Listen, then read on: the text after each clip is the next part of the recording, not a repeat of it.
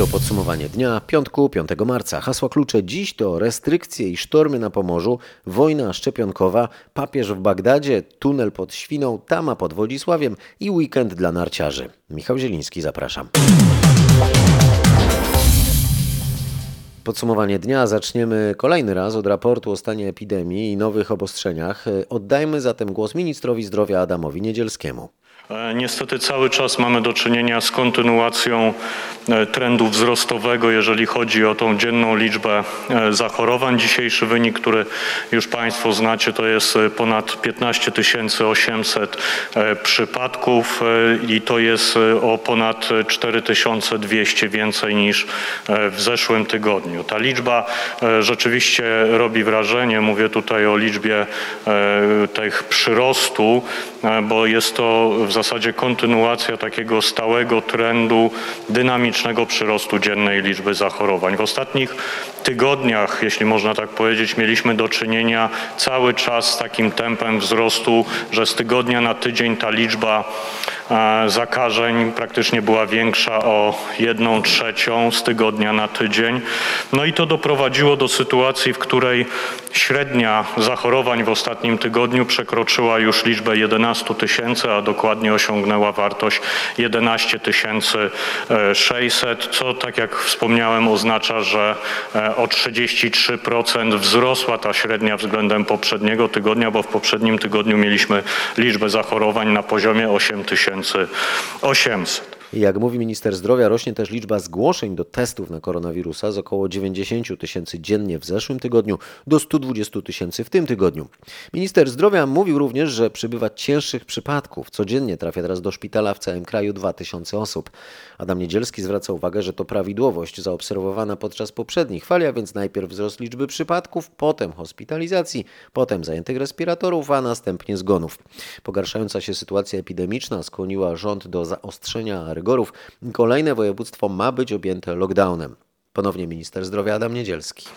W województwie warmińsko-mazurskim zostaną przedłużone o tydzień e, obowiązujące tam regulacje z jednym wyjątkiem, to znaczy zamiast prowadzenia edukacji w trybie e, zdalnym chcemy zastosować e, nauczanie hybrydowe, czyli taki model, w którym część dzieci na przykład w jednym tygodniu uczęszcza do szkoły, a w tym czasie pozostałe e, korzystają ze zdalnej nauki, natomiast w kolejnym tygodniu na przykład, bo można robić to również w systemie dziennym, zmienia się e, sposób prowadzenia tej nauki. I mówię tutaj o okresie od następnej soboty do 20 marca. Kolejna decyzja dotyczy województwa pomorskiego. Tutaj chcemy zastosować dokładnie te same rozwiązania, które obowiązują w tej chwili w województwie warmińsko-mazurskim, czyli wycofujemy te e, luzowania, które miały miejsce na początku roku. E, W związku z tym zamknięte będą hotele, e, również zostanie ograniczona działalność galerii handlowych, e, kina, teatry, muzea, galerie sztuki. E, To wszystko będą obiekty, które zostaną ponownie zamknięte. To samo dotyczy basenów, saun, solariów i innych obiektów sportowych, które były do tej pory e, dopuszczone. Oczywiście w tym województwie, podobnie jak w województwie e, warmińsko-mazurskim, od 13 do 20 marca nauka będzie odbywała się właśnie w trybie hybrydowym.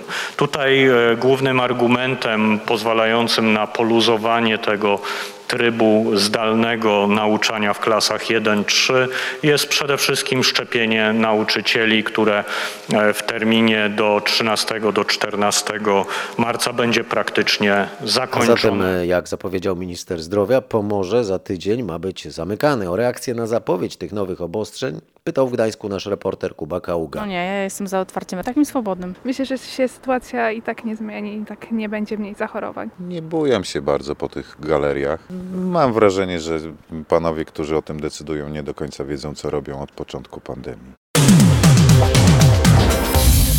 Przyszłą środę ruszą zapisy, a 15 marca zacząć się mają szczepienia osób przewlekle chorych. To osoby po przeszczepach czy chorzy na raka. 22 marca rząd chce zacząć szczepienia w grupie osób między 65 i 69 rokiem życia. Najnowszy harmonogram szczepień przedstawił dziś minister Michał Dworczyk. Kiedy mogą zapisywać się osoby po 65 roku życia? O tym Mariusz Piekarski. Od 11 marca, czyli w przyszłym tygodniu, ale zapisy będą dość skomplikowane, bo podzielone na konkretne roczniki. Najpierw trzy dni na zapisy dostanie rocznik 1952, potem dopiero po tygodniu przerwy od 18 marca dwa kolejne roczniki i 22 marca dwa ostatnie. Ten czas będzie dedykowany tylko dla tych roczników. 10 marca ma się z kolei zacząć rejestracja osób przewlekle chorych i tu ważna zmiana, poszerzono tę grupę. Dołączone zostały osoby, które czekają na przeszczepy do tej grupy 1B oraz e, pacjenci onkologiczni, którzy już są zdiagnozowani, a jeszcze nie są leczeni. Szczepienia tych osób zaczną się 15 marca. 29 rząd chce zacząć szczepienia służb mundurowych po 32 tysiące osób tygodniowo. I jeszcze ważna informacja dla najstarszych seniorów. Od 25 marca wznowione mają być zapisy dla seniorów z grupy 70+. Warszawa, Mariusz Piekarski. Chciałbym zobaczyć więcej danych, chociaż zawsze trzeba mieć szacunek do medycyny rosyjskiej, trzeba się przypatrzyć szczepionce Sputnik 5. Tak dr Artur Zaczyński, ekspert z Rady Medycznej przy premierze, odpowiedział na pytanie Roberta Mazurka, czy Polska mogłaby sprowadzić antykoronawirusowy preparat z Rosji. Natomiast chciałbym zobaczyć więcej danych tak naprawdę e, i, i pewnego rodzaju e, doniesienia, oprócz jednego, jednego doniesienia. Myślę, że e, zawsze trzeba mieć szacunek do medycyny rosyjskiej, bo to jest w pewien sposób no coś, co, co kiedyś i, i Polska uczestniczyła w, w różnego rodzaju projektach. Tutaj na pewno trzeba, na, na pewno trzeba przypatrzeć się. No, to jest też kwestia tego, na kiedy one mogłyby być dostępne, bo, bo, bo mówię, no, te łańcuchy dostaw na razie. No ale jest też E, szczepionka chińska, panie, doktor, panie doktorze. No, prezydent rozmawia z prezydentem Chin o zakupie szczepionki chińskiej, a minister zdrowia mówi nie, dziękuję, nie jesteśmy na razie zainteresowani. Znaczy ja mówię, nie, nie, nie chcę się tutaj bawić w jakieś y, gdybanie na temat jakości y, szczepionek, y, bo mówię, każda szczepionka, każda szczepionka, która, która ma udowodnione działanie immunizujące, czyli takie, które jak zrobimy, wykonamy tą, tą szczepionkę, to poziom przeciwciał nam wzrośnie tak? i będziemy pewni, że to pokrywa większość populacji powyżej tam 70% przynajmniej, no jest, jest, będzie szczepionką, która, która daje Panie e, radę doktorze, pandemii. panie doktorze, tutaj- pan został zaszczepiony tą szczepionką, która no, od początku była, czyli szczepionką firmy Pfizer. Proszę mi powiedzieć, czy pan jest w tej chwili bezpieczny? Czy pan się czuje bezpiecznie? No na pewno jak większość medyków, tak naprawdę to te morale w, w, wśród medyków, w całej, całej tak naprawdę y, całego świata medycznego wzrosły, ponieważ no, wszyscy czują się zabezpieczeni. Jest to dobre uhonorowanie tak naprawdę tego roku walki, że, że ta grupa zero w postaci białego personelu dostała priorytet. Mówił dr Artur Zaczyński, ekspert z Rady Medycznej przy premierze w porannej rozmowie w RMFFM z Robertem Mazurkiem. A teraz fragment popołudniowej rozmowy i pozostajemy w temacie zdrowia. Ułatwienia w zatrudnieniu lekarzy spoza Unii Europejskiej w czasie pandemii mogą prowadzić do nadużyć. Tak mówił w tej porannej rozmowie y, szef Naczelnej Rady Lekarskiej. Według profesora Andrzeja Matei zdarza się bowiem, że pracy szukają u nas medycy nie mówiący nawet po polsku. W dwóch przypadkach ubiegający czy składający wniosek o przyznanie prawa wykonywania zawodu nie przyszli osobiście z tym wnioskiem. Ich pełnomocnik przedstawił y, zaświadczenie o znajomości języka polskiego, a kiedy okazało się, że myśmy się kontaktowali z nimi, by uzupełnili te braki formalne, to okazało się, że my się nie rozumiemy, że oni nie znają jednak języka polskiego. A jak sobie pan redaktor wyobraża lekarza, który się posługuje z pacjentem jakim językiem? Ja sobie w ogóle nie wyobrażam. Ja absolutnie nie więc chcę właśnie, myśleć, że to no jest możliwe. Pytanie, kto to zaświadczenie wystawił, panie profesorze, o znajomości języka polskiego przez tegoż e, lekarza? Być może, że to zaświadczenie podpisał pośrednik w załatwianiu miejsca pracy. Profesor Andrzej Matyja w popołudniowej rozmowie w RMFFM z Marcinem Zaborskim. Całość możecie zobaczyć na naszej stronie w internecie rmf24.pl. A teraz po tej przerwie wracamy do tematu szczepionek i do wojny szczepionkowej. Włochy za przyzwoleniem Komisji Europejskiej zablokowały bowiem eksport 250 tysięcy dawek szczepionek AstraZeneca do Australii. Jak ustaliła nasza korespondentka w Brukseli, Katarzyna Szymańska-Borginą, powodem jest fakt, że firma nie wywiązuje się ze swoich zobowiązań wobec Unii Europejskiej. To pierwszy taki krok odwetowy powzięty na podstawie przyjętego przez Komisję Europejską pod koniec stycznia mechanizmu autoryzacji, który zobowiązuje firmy do każdorazowego pytania o zgodę na eksport. Mechanizm ten wprowadzono po tym, jak AstraZeneca ogłosiła, że nie może wyprodukować obiecanych dawek w pierwszym kwartale. Jak powiedział mi mój rozmówca w Komisji Europejskiej, AstraZeneca nadal nie wywiązuje się ze swoich zobowiązań, co dotknęło także Polskę. Przypomnę, dostawa do Polski 62 tysięcy szczepionek została odwołana przez producenta. Decyzję o zablokowaniu wysyłki szczepionek podjął nowy włoski premier Mario Draghi. Decyzja ta może wywołać gniew władz w Australii, a także rozpocząć wojnę szczepionkową. Włochy jednak uważają, że szczepienia idą zbyt wolno, a przyczyną jest niewywiązywanie się producentów z umów. Nieoficjalnie Komisja Europejska zapowiada, że przedłuży funkcjonowanie tego mechanizmu autoryzacji do końca czerwca. Władze Kalifornii ogłaszają, że u nich nie ma mowy o luzowaniu obostrzeń. Yy, To ich reakcja na pełne otwarcie zarządzone przez gubernatorów Teksasu i Mississippi, gdzie od wczoraj mogą działać wszystkie firmy. Gubernatorzy argumentują, że trzeba dać ludziom pracować, a walka z COVID-19 idzie coraz lepiej. Dziś w Stanach Zjednoczonych ruszyły masowe szczepienia przeciwko koronawirusowi. W każdym ze specjalnych punktów szczepionych ma być po kilka tysięcy osób dziennie. Paweł Żuchowski opisze, jak wyglądają szczepienia w jednym z takich punktów w Filadelfii. Dzień dobry. Wykorzystano centrum kongresowe. Ludzie najpierw rejestrują się w internecie, a potem otrzymują powiadomienie, kiedy mają się stawić. Paweł Przybycień, Polak mieszkający w Filadelfii, zarejestrował się kilka dni temu i jest już po szczepieniu. Wszystko odbywa się mm, bardzo, bardzo sprawnie. Zaangażowane do tego są służby medyczne, wolontariusze oraz wojsko. Sprawdzenie dokumentów e, i samo szczepienie naprawdę przebiega bardzo sprawnie, pomimo tego, że e, chętnych do tego szczepienia jest naprawdę bardzo dużo. Podobne punkty powstają w innych amerykańskich miastach. Wszędzie pomaga Gwardia Narodowa. Niektóre będą czynne 24 godziny na dobę. Ta podróż to obowiązek wobec tej umęczonej od wielu lat ziemi, powiedział dziennikarzom papież Franciszek, zaczynając czterodniową pierwszą w historii wizytę głowy Kościoła katolickiego w Iraku. Papieski samolot wylądował w Bagdadzie przed południem czasu polskiego. To jest ryzykowna wizyta i Watykan zdaje sobie z tego sprawę, komentuje w rozmowie z RMFFM Krzysztof Strachota, ekspert Ośrodka Studiów Wschodnich. Yy, Nasz dziennikarz Paweł Balinowski o tym, na czym to ryzyko polega. Papież odwiedza kraj, w którym od lat trwają starcia z dżihadystami i choć nie są one tak intensywne jak podczas niedawnej wojny domowej, nadal jest tam bardzo niebezpiecznie. W Iraku regularnie dochodzi do ataków i zamachów terrorystycznych. Ostrzeliwana jest zielona strefa, czyli miejsce w Bagdadzie szczególnie chronione. Są regularnie ostrzeliwane bazy amerykańskie, czy też bazy irackie, w których są amerykańscy do- doradcy. Opisuje Krzysztof Strachota. Z tego powodu środki ostrożności są wyjątkowe. Z lotniska papież odjechał pancerną kuloodporną limuzyną otoczoną potężną eskortą. Wzdłuż trasy stały setki opancerzonych pojazdów, w nich żołnierze z ciężką bronią.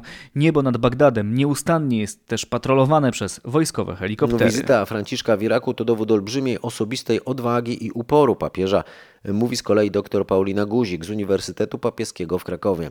Ta wizyta jest niezwykła ze względu na odwagę papieża, który jedzie w miejsce, gdzie z założenia jest niebezpiecznie i jak mówią mi ludzie w Iraku, nie ma właściwie dobrego momentu, kiedy papież mógłby przyjechać.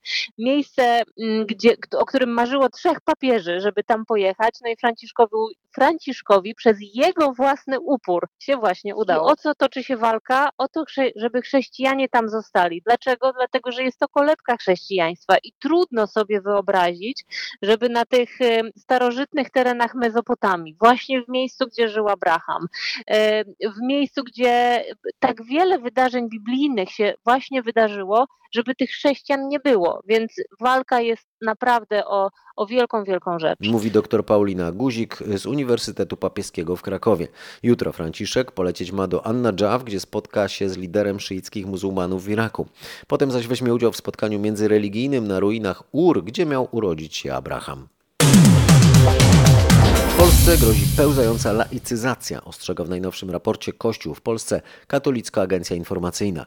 Polskie społeczeństwo wciąż jest mocno przywiązane do wiary, ale pojawiają się groźne zjawiska, spadek zaufania do instytucji Kościoła i coraz mniejsza religijność wśród młodzieży. Yy, Nasz dziennikarz Grzegorz Kwolek e, zapoznał się z raportem. E, Coraz mniej Polaków chce przestrzegać zaleceń Kościoła. Zwłaszcza jeżeli chodzi o etykę seksualną. Tylko co piąta osoba, która deklaruje, że jest katolikiem, uważa, że z pożyciem należy zaczekać do ślubu. Maleje odsetek głęboko wierzących. To tylko 11% ogółu, w tym ponad 14% kobiet i niecałe 8% mężczyzn. Od kościoła odwracają się młodzi. Ponad połowa studentów deklaruje, że nie jest dla nich autorytetem, a tylko co trzeci uważa, że jest osobą wierzącą i praktykującą. Mocno spadają też oceny instytucji. W ostatnich miesiącach niewiele ponad 40% badanych oceniało Kościół pozytywnie. W podsumowaniu dnia, piątku 5 marca, nie może zabraknąć informacji o rozpoczęciu budowy najdłuższego podwodnego tunelu w Polsce. Połączyć ma położone na wyspie Świnoujście z resztą kraju. Tunel wydrąży wielkie wiertło, które rozpoczęło właśnie dziś pracę. Teraz do centrum nadmorskiego kurortu można się dostać tylko na pokładzie promu. Co pan czuje, jak pan patrzy na tę maszynę, która ruszyła, powoli się obraca, rozpędza się i za pół roku wyłoni się po drugiej stronie Świny? Ogromna radość, ogromna satysfakcja. Taki, taki kamień serca spada, bo rozwiązujemy najtrudniejszy problem naszego miasta. Od zawsze byliśmy przedzieleni wodą, no i te promy to były piękne e, chwile, ale zawsze był to kłopot. Jest kolejka, nie zmieszczę się. No albo stoję w kolejce, dojeżdżam pod prom i okazuje się, że to jedno ostatnie miejsce zostało zajęte przez kogoś innego, a ja dalej stoję. Usłyszała nasza reporterka Aneta Łuczkowska od prezydenta Świnoujścia Janusza Żmurkiewicza. Maszyna ochrzczona imieniem Wyspiarka na drugą stronę Świny przewiercić się ma jesienią. Rok później tunel ma być gotowy do użytku. Na razie mieszkańcy Jagod Lat muszą czekać w kolejkach do promów. Ja rezerwuję trzy, od 30 minut, jeśli chodzi o małą przeprawę, czyli tą e, na Bielikach, a na tą ogólnopolską tak zwaną, czyli dla mieszkańców z kraju, zawsze tak około godzinki. A najdłuższy pański rekord? Jak długo pan czekał w kolejce? No tak, w sezonie dotarłem tutaj i 3,5 godziny musiałem stać na przeprawie. Dwie godziny, tak. Tylko w kolejce w samochodzie. Mam ten, mam ten przywilej troszeczkę, że jestem mieszkanką, więc możemy, jako mieszkańcy możemy korzystać również z drugiej przeprawy promowej. Natomiast turyści potrafili czekać nawet i trzy godziny w sezonie turystycznym. To można dojechać do Szczecina i wrócić. Tak, można wiele rzeczy w tym czasie zrobić. Teraz o zupełnie innej budowie, chociaż też związanej z wodą. Otóż niecodziennym powodem utrudnień kolejowych w rejonie Wodzisławia Śląskiego stały się bobry.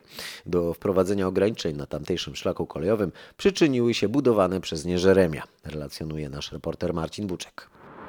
Budowana przez Bobry konstrukcja spowodowała spiętrzenie wody w tym rejonie, a to z kolei było przyczyną podmycia biegnącego w pobliżu torowiska. Zagrożenie było na tyle poważne, że pociągi Intercity kierowane były przez kilka godzin na objazdy, a na lokalnej trasie Wodzisław Śląski-Olza pasażerów woziły autobusy. Teraz ruch już tam przywrócono, ale pociągi w tym rejonie mogą jeździć z minimalną wręcz prędkością, bo ograniczono ją do zaledwie 20 km na godzinę i to ograniczenie wprowadzone jest do czasu ukończenia prac remontowych w tym miejscu.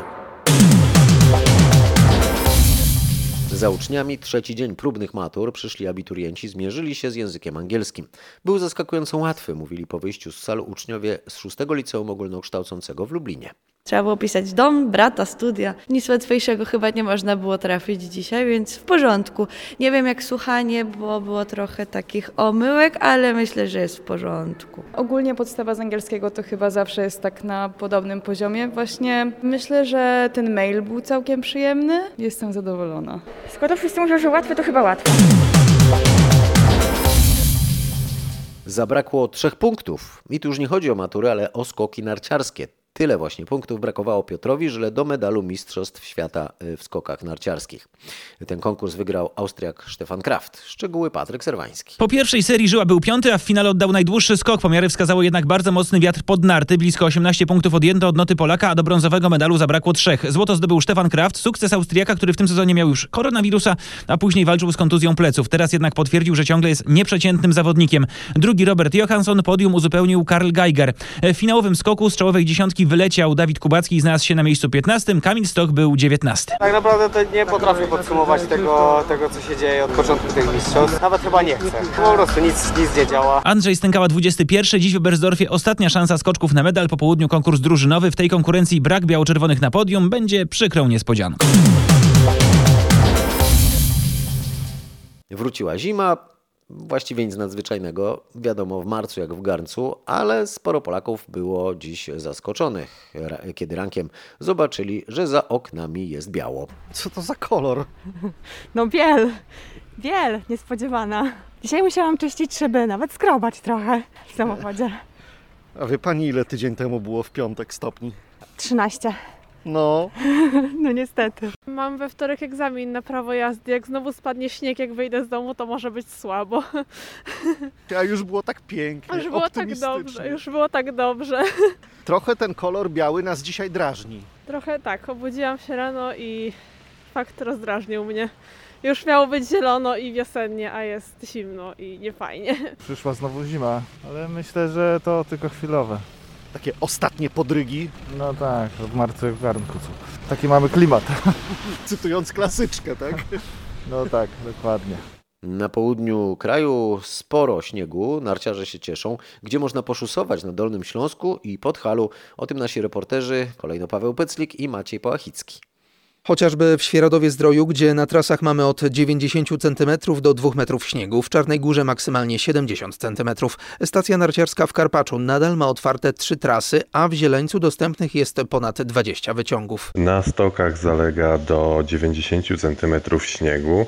No i bardzo nas cieszy fakt, że mamy do czynienia z ochłodzeniem, które ma utrzymywać się w najbliższych dniach. Mówił Grzegorz Głód z ośrodków w Karpaczu i Zieleńcu. Narciarzy oraz snowboardzistów może ucieszyć też fakt, że są stacje, które rozpoczęły bądź na dniach rozpoczną tak zwany niski sezon. To oznacza niższe ceny.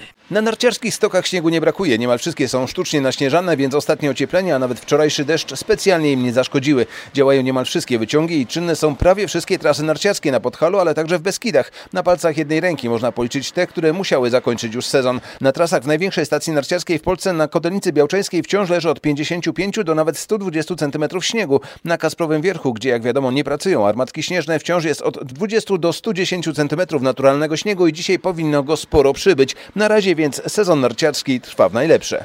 A zakopiańska policja przygotowuje się do kolejnego weekendu z otwartymi hotelami i stokami narciarskimi. Będziemy nadal sprawdzać przestrzeganie przepisów, obowiązku noszenia maseczek czy utrzymywania dystansu społecznego, ostrzega rzecznik zakopiańskiej policji Roman Wieczorek.